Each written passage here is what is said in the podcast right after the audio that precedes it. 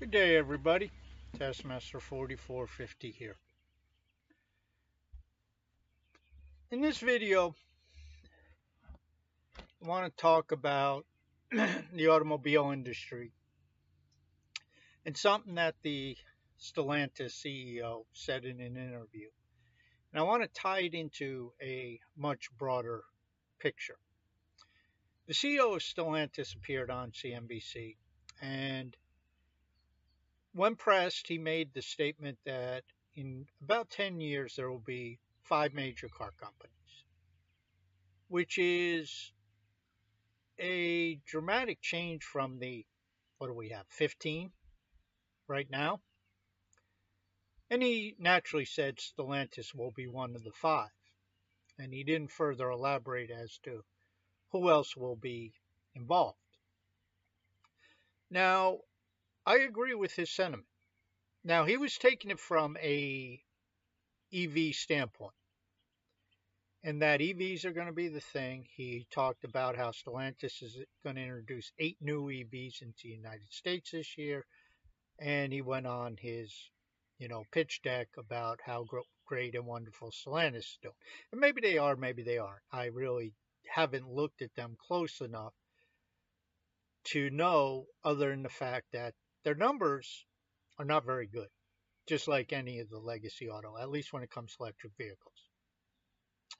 So now we have a situation where one of the CEOs of a major automobile company said that we're going to see a tremendous contraction in the number of companies over the next decade. But what gets overlooked in this and I, I honestly don't know if this is factoring into his thinking or not because he didn't reveal it. But what gets overlooked by the average individual is how technology in general affects all of this. And I'll keep it focused on automotive here, but this applies to a lot of things and a lot of industries. And this is why I talk so much about networks and digital platforms. Robotics and the advancement in robotics. And by the way, BYD, I, I watched a video, and BYD is supposedly operating humanoid robots in one of their factories already. I don't know if this is true or not. It's just something somebody said in a video. It may be true, it may not be true. But the point being, it's not going to be too, too long. Within the next year, two years, it's pretty much a guaranteed they're going to be doing something. And the reason why I bring this up is robots are the bridge from the digital to the physical world when you think about it. And they have the capability to accelerate many, many things. And because of this, because of the nature of technology, they have the ability to reduce costs tremendously. Now, obviously, people say this is a good thing. And from a car user perspective, let's say, not necessarily car buyer, because the question is in the future, are we going to even own cars or are we just going to robo-taxi but that's another discussion. The cost of these vehicles is going to come down.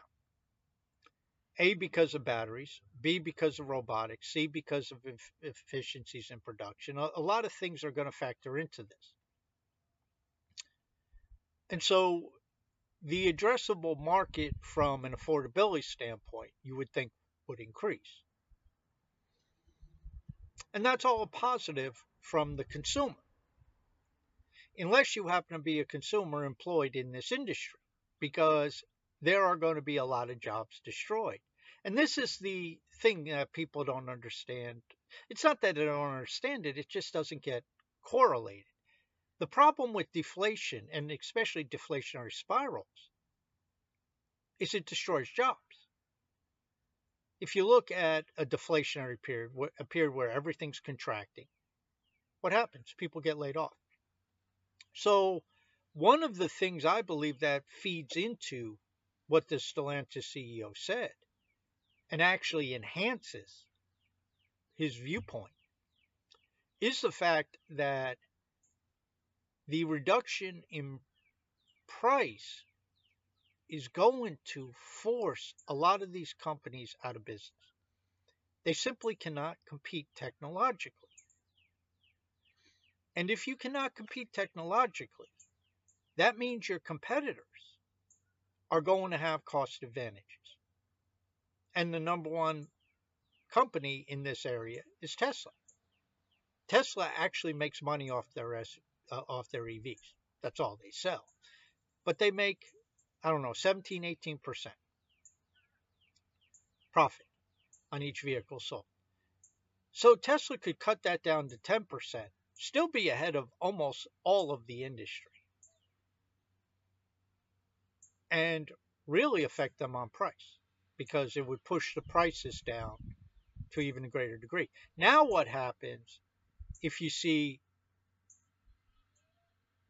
cost benefits achieved through different manufacturing mechanisms, economies of scale, robotics, whatever the case may be.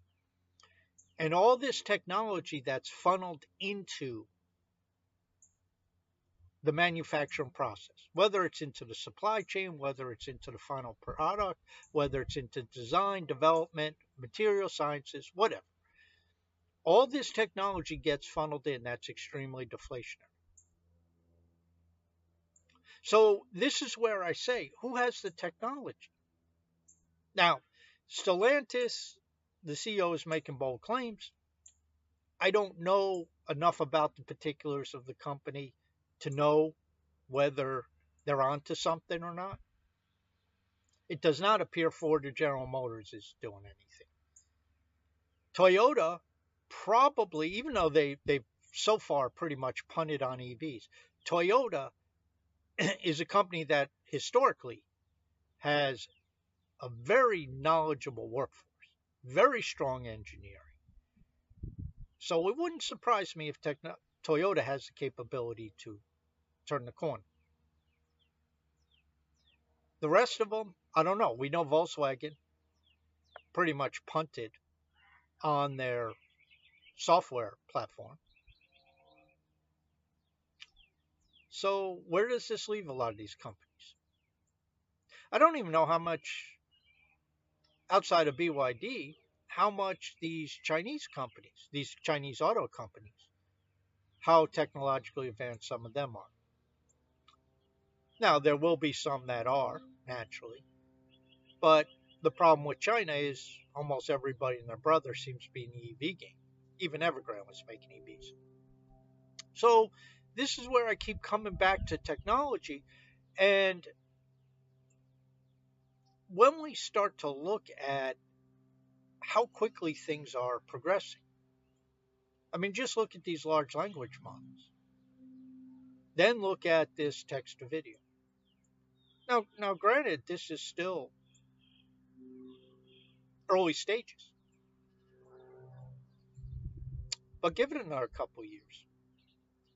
Give these robots another couple years. Give a lot of this stuff another couple years. And then you start feeding it into every level of the supply chain that you have for creating an automobile or, you know, a vehicle. Do you have that capability? Do your suppliers have that capability? That becomes a question. Hope everybody has a great day. We'll catch you next time.